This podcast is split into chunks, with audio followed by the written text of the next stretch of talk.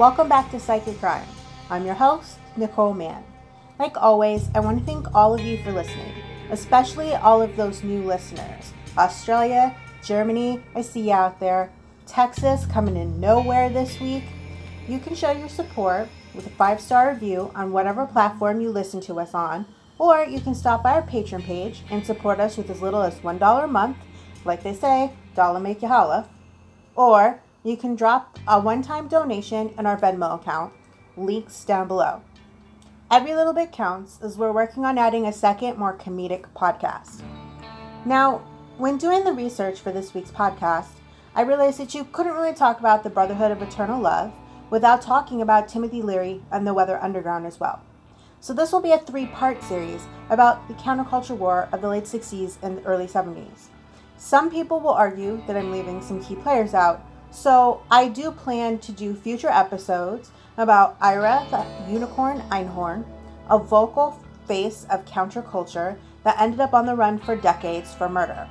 Dr. Richard Alpert, who became known as Ram Dass and inspired multiple cults, and the Black Panthers, who intersected with the underground and Leary, but were fighting a very, very different culture war of their own. So today, we will explore the Brotherhood of Eternal Love. In 1960, two promising young psychologists at Harvard by the name of Timothy Leary and Richard Alpert began to explore the effects of psychotropic substances on the human mind. They reasoned that psychology is the study of the mind, including its relationship to the brain, body, and environment. Psychology, they argued, has a legitimate interest in how cognition, perception, and emotions are affected by mind altering substances. At the time, the possible dangers of researching such things were not well known. Shortly after Leary's arrival at Harvard, he and Alpert started the Harvard Psilocybin Project.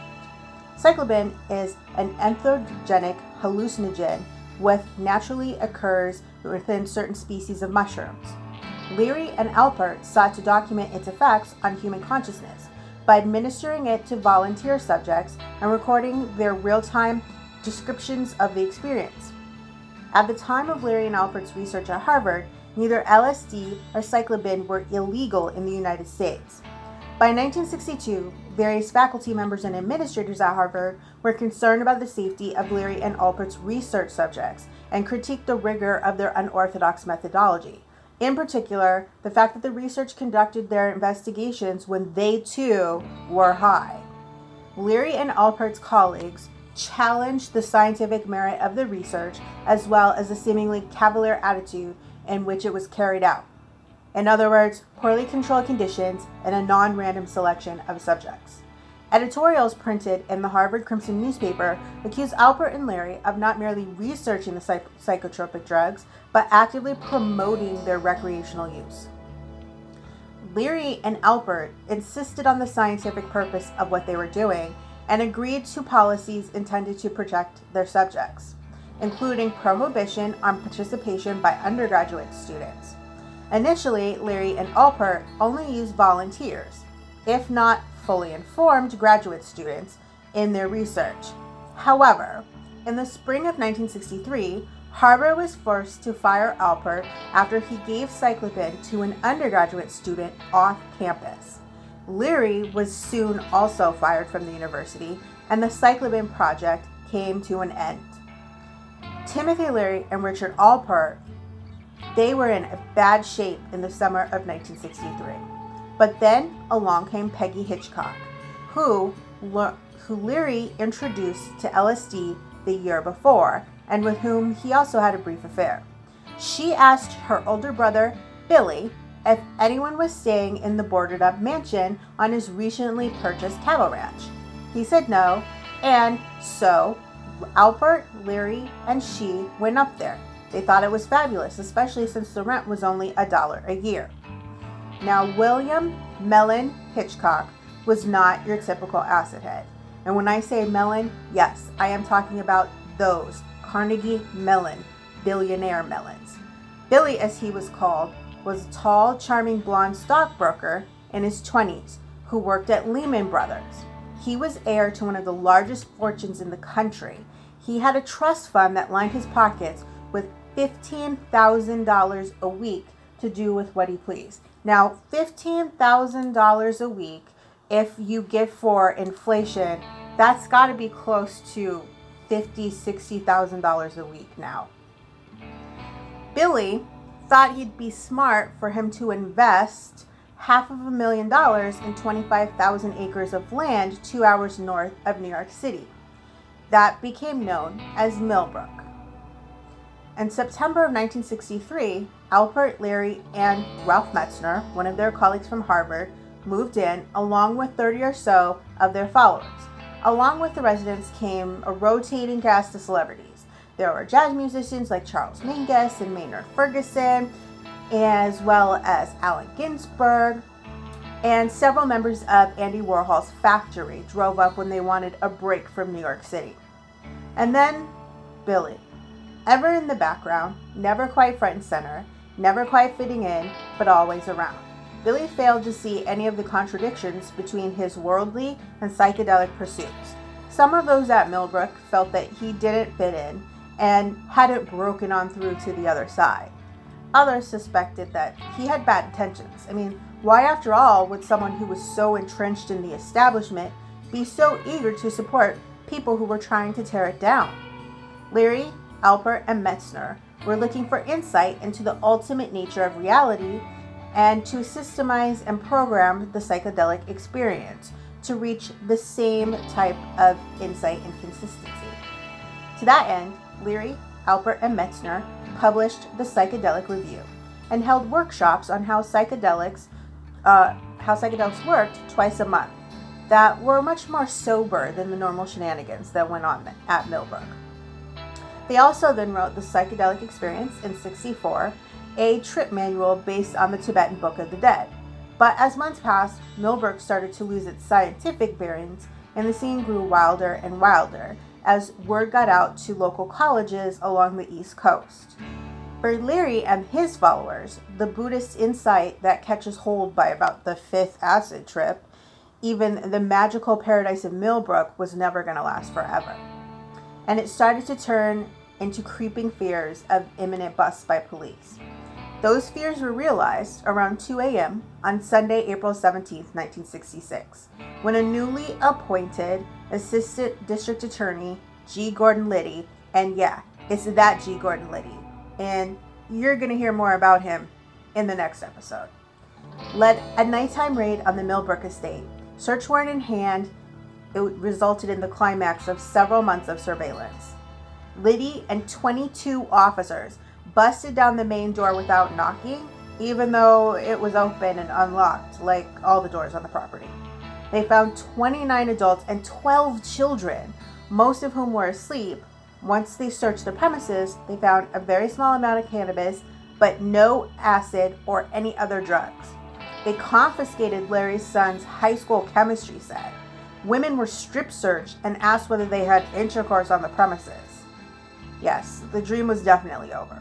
From that point on, Millbrook was under constant surveillance. Police set up roadblocks around the premises, and anyone who wanted to enter had to be strip searched.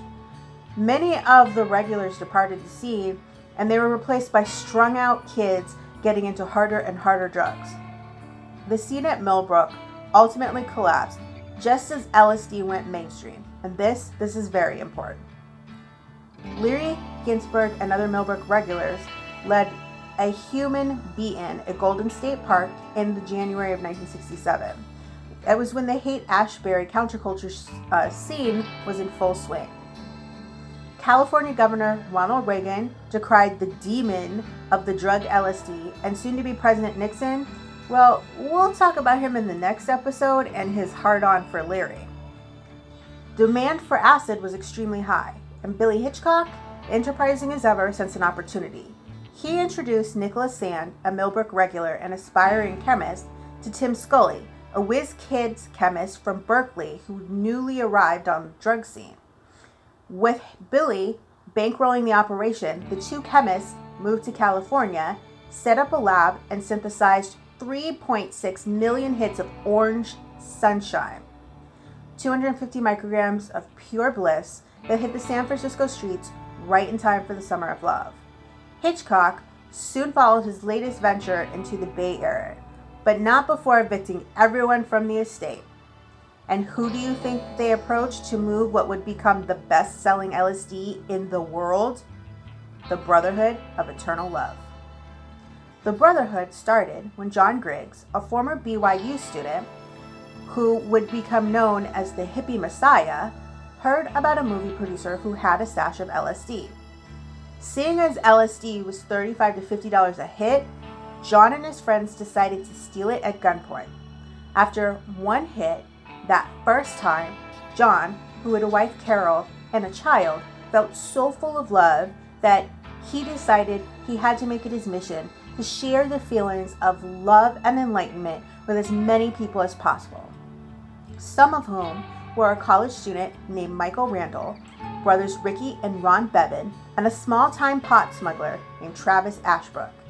They came together in Modjeska Canyon to find spiritual enlightenment. Travis Ashbrook recalled in an interview I was pretty much an atheist until I started taking psychedelics. So, they decided to form a church and spread the Enlightenment. At first, it worked like a pyramid scheme, with each mother telling their friends, and their friends telling their friends, and so on and so forth. But LSD was expensive, and so that was where the pot smuggling came in. Remember, security was not half as tight as it is now. The biggest market was in New York, where pot and hash was three times the price that it was on the West Coast. So they would just fill suitcases with pot, board a plane, give them fake names to check in as no ID was required at the time, and when the offloading of that for three times the value in New York was successful, the group moved on to smuggling things in vehicle paneling like you see in the movies, but doing it with entire VW vans filled with pot and hash. Ron Bevan was an engineer, so it was very easy for him to design all these hidden panels and hidey holes. The money was then funneled back into the production and distribution of LSD so they could give it to people at next to nothing. The Brotherhood's most ambitious score was in a trip to the Middle East to get hash. They knew that there was something called Primo out there. Travis Ashbrook and Ricky Bevan flew to Germany, bought a car, and planned to drive to Nepal. On the way, they picked up a couple of European hippies who told them that the best hash was in Afghanistan, and most importantly, it was only $4 a kilo. They easily found a connection once they finally made it to Afghanistan. Their original plan was to get 10 kilos. They ended up with 50. That's a little over 110 pounds of hash for $200. Mind you, drug possession was punishable by death in the Middle East at the time. But they just went to a market, bought a whole bunch of antique musical instruments, packed the insides of them full of hash, and shipped them to Ricky brother Ron. Ron was terrified when he found out there was a drug shipment waiting for him at customs. He was completely convinced he was going to get busted. He got there, they opened the box, and cited him for shipping animal skins, which at the time was illegal, but didn't even give the informants a second glance and just handed them over to Ron without question. Soon, after to hide their drug money, they decided to move to Laguna Beach, which at the time was an artist colony and not the epitome of white privilege it has become today. There, they opened a shop called the Mystic Arts World, a combination bookstore, art gallery, and all around hangout. Close by, they set up a psychedelic community nicknamed Dodge, due to the fact that there was so much dealing going on, but a complete lack of law enforcement, making it like the Wild West. The Brotherhood infamously spread, and more and more people flocked to Laguna to be part of their movement. This is the point in which Scully and Sand reach out to the Brotherhood. Before they created Orange Sunshine, all their LSD was sold by the Hells Angels. And the Brotherhood delivered. They were able to get Orange Sunshine distributed all over the world. Just to give an idea of how well known this drug is, SNL did a skit about it in its first season. This was the point when Rolling Stone did an article on the Brotherhood and labeled them the hippie mafia. This was also the time that Timothy Leary came to Laguna. While the Brotherhood looked up to Leary, many weren't really comfortable around him anymore. Remember, many of these men were married, and Leary kept hitting on their wives behind their backs. He also brought tons of heat down with him, because remember, Nixon had a hard on for him. The first thing that happened shortly after Leary showed up, Mystic Arts World got firebombed. The Brotherhood decided that it was a total wash and shifted their focus to communal living while they were still smuggling. Meanwhile, Leary gets arrested in Laguna. The first thing he does is contact the Brotherhood and ask them to break him out of prison. Because, yes, it's totally what normal people do when they get arrested. The Brotherhood begins planning the breakout when tragedy strikes them. On the night of August 3, 1969, John Griggs, the founder of the Brotherhood, someone who had become known as the hippie messiah, ate psilocybin crystals that a connection had brought from Switzerland. In true Brotherhood fashion, he ate as much of the crystals as he could. He then went to his teepee to await the results. After 20 minutes, he ran out and shouted to the others, Don't take the psilocybin, you're gonna overdose. His wife, Carol, was finally able to force other members to call an ambulance as they were all convinced and scared that they were going to get arrested. But even though they were able to get him to the hospital, he died later that night. This devastated the Brotherhood and caused many members to leave the group, feeling they had lost their spiritual leader. But to honor John, the core members pushed through with the plan to break Leary out of prison. The Brotherhood paid the Weather Underground $20,000 to carry out the plan and get Leary out of the country on September 13th, 1970, a little over a year after the death of John Griggs. The plan went on without a hitch. I mean, at least until Leary was left completely to his own devices. Afterward, the Brotherhood learned the police were determined to shut them down, and they scattered to help protect the women and children within the group. The FBI even followed Travis Ashbrook to several other countries but never caught him or a single member with any product. So, they decided the only way that they were going to get the Brotherhood of Eternal Love was by picking up the Hells Angels, who had distributed the other LSD made by the same people who made Orange Sunshine. And they included the Brotherhood as conspirators in their drug trafficking indictment on August 3, 1972. Two days later, on August 5th, they executed search warrants in California, Oregon, and Hawaii. In total that day, 15 were arrested, while Carol Griggs, Michael Randall, Ricky and Ronnie Bevan, and Travis Ashbrook were among those that got away and became fugitives.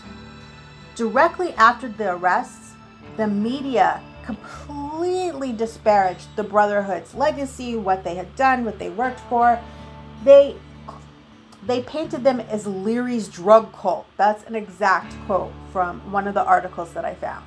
And they gave Leary credit for everything the Brotherhood done. They said that Leary had incorporated the group, Leary had registered them as a religion, Leary owned Mystic Arts, even though all those things happened before Leary actually showed up and met the Brotherhood in person. You have to remember back then, that the narrative that people ran with was that they were all just dirty, lazy hippies. And it just couldn't, it wasn't comprehensible for people to believe that these people were college educated and uh, young men and women that ended up running one of the most prolific drug trafficking organizations in the world. Uh, so it was easier for them to go with the narrative that Timothy Leary had done it all, and they were basically just his army that did everything that he said.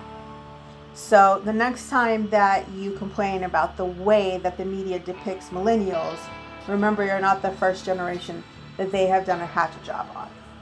Now, by this time that the indictments had come down, Carol had moved on by marrying Michael Randall. So the two of them went on the run together with her children, five in total. Michael made a living after they went on the run making turquoise jewelry. They finally caught them about seven years later in Lyon, Colorado. Michael ended up serving five years. Travis Ashbrook continued to smuggle and was caught 11 years later on a flight to the Grand Cayman. He served 11 years for trafficking and tax evasion. Ricky Bevan was caught in Kabul in a sting when a connection of his completely flipped and ratted him out and set him up to be caught attempting to smuggle hash.